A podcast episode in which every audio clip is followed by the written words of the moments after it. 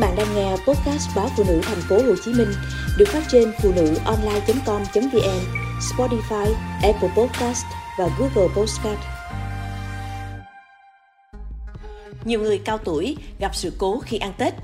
Gần như Tết năm nào, khoa cấp cứu Bệnh viện Đại học Y Dược Thành phố Hồ Chí Minh cũng tiếp nhận các trường hợp người cao tuổi bị hóc nghẹn. Có cụ ông sinh năm một nghìn chín trăm hai mươi chín, ngụ ở phường năm, quận Tân Bình, được con cháu đưa tới bệnh viện trong tình trạng khó thở, suy hô hấp. Theo gia đình, cụ đang ăn bánh giò thì bị nghẹn.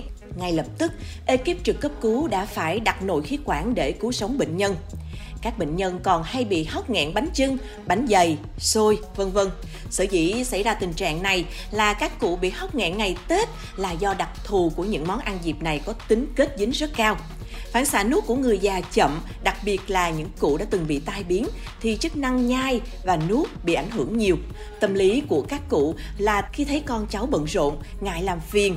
Vì thế, khi được con cháu đút cho ăn thì các cụ lại cố gắng nuốt nhanh hơn. Bên cạnh đó, tai nạn còn hay xảy ra vì trong bữa cơm ngày Tết, được gặp con cháu sum vầy rất vui. Mọi người vừa ăn vừa cười đùa, nguy cơ bị sặc cao hơn bình thường. Một số gia đình chia sẻ với bác sĩ, ngày thường nhà có người giúp việc nên chăm chút cha mẹ già kỹ hơn, nấu những món riêng cho các cụ. Thế nhưng vào dịp Tết, người giúp việc về quê, nhà neo người, không nấu nướng được nhiều. Vì thế, ông bà ăn những món ăn chung cùng với gia đình như bánh chưng, xôi là những món cổ truyền ngày Tết mà nhà nào cũng có. Có cụ ông tám mươi lăm tuổi, ngụ tại phường Bình Trưng Tây, được con cháu đưa đến bệnh viện cấp cứu trong tình trạng có dị vật mắc trong cổ họng gây đau rát, không nuốt và nói chuyện được. Con trai của cụ cho biết gia đình cúng cơm và bắt đầu ăn lúc mười một giờ. Ngay lúc đó, ba của anh bị hóc xương cá. Mọi người đã thử cho cụ nuốt xôi nếp với hy vọng xôi dẻo, dính sẽ cuốn theo cả xương cá trôi đi. Thế nhưng hai tiếng sau, tình trạng hóc xương không thuyên giảm, người thân đành phải đưa cụ đi cấp cứu. Khoa cấp cứu Bệnh viện Lê Văn Thịnh cũng từng tiếp nhận cụ bà bảy mươi tuổi với vết dao cắt rất sâu ở vị trí đầu ngón trỏ của bàn tay trái.